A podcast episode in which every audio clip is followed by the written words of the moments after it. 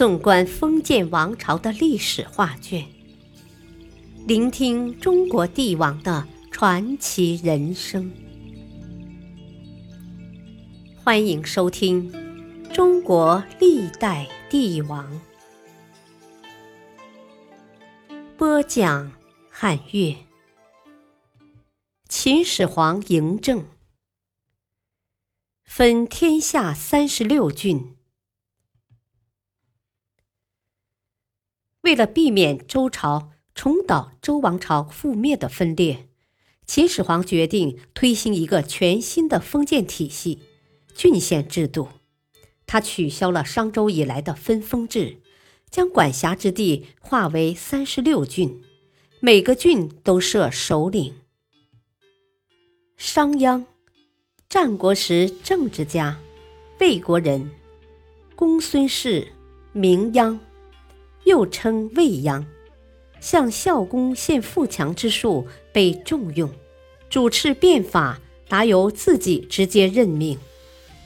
为了避免有野心的郡守建立自己的强大势力，意图谋反，秦始皇还下令郡守的官职不能世袭，在任职几年后就会被调配到其他郡。至于中央朝廷，设立了左右丞相，他们协助皇帝处理全国政务。负责监察的御史大夫担任副丞相，太尉则主管军务。这三个职位的人合称三公。下面是九卿，即廷尉、治粟内史、奉常、典客、郎中令、少府。卫尉、太仆、宗正等，这些人都是朝廷的重要官员，他们都由皇帝直接任免，必须绝对服从命令。设立基础的郡县后，秦始皇继续推行商鞅变法以来的户籍制度和连坐法，以五家为五，十家为十一，其上还有里。廷乡等分别任命五长、十长、里长、亭长和乡长，通过郡、县、乡、亭、里、十、五的层层控制，皇帝的统治就遍布全国。这种严密的统治机构就如同一个金字塔，通过层层控制。政治、经济和军事大权都集中在皇帝一人手里，不但大大加强了对人民的统治，也加强了对各级官吏的监督和管理。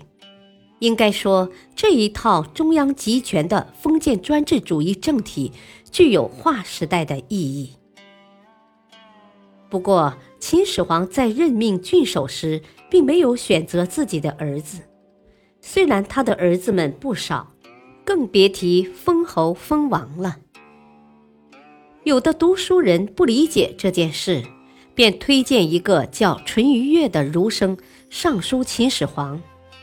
他说：“始皇不遵古训，不封自己的子弟为王，一旦出现乱臣贼子，有什么人会来相救呢？而且不遵循老祖宗的规矩。”想坐稳江山是从来没有的事。李斯等人一向报喜不报忧，并非忠臣所为。秦始皇一向不喜欢空洞无物的理论，他认为这般儒生迂腐的可笑，因此对这些言论付之一笑。尽管如此，淳于越提到的叛乱问题。他也是非常关心的。没多久，他又下了一道诏令，让旧王朝留下来的人迁到已经修好的新都城咸阳，目的就是监管他们。他还在都城与各郡之间修建了一个庞大公路网，确保中央军队能畅通无阻地到达叛乱地点。感谢收听下期播讲广纳天下英才。敬请收听再会。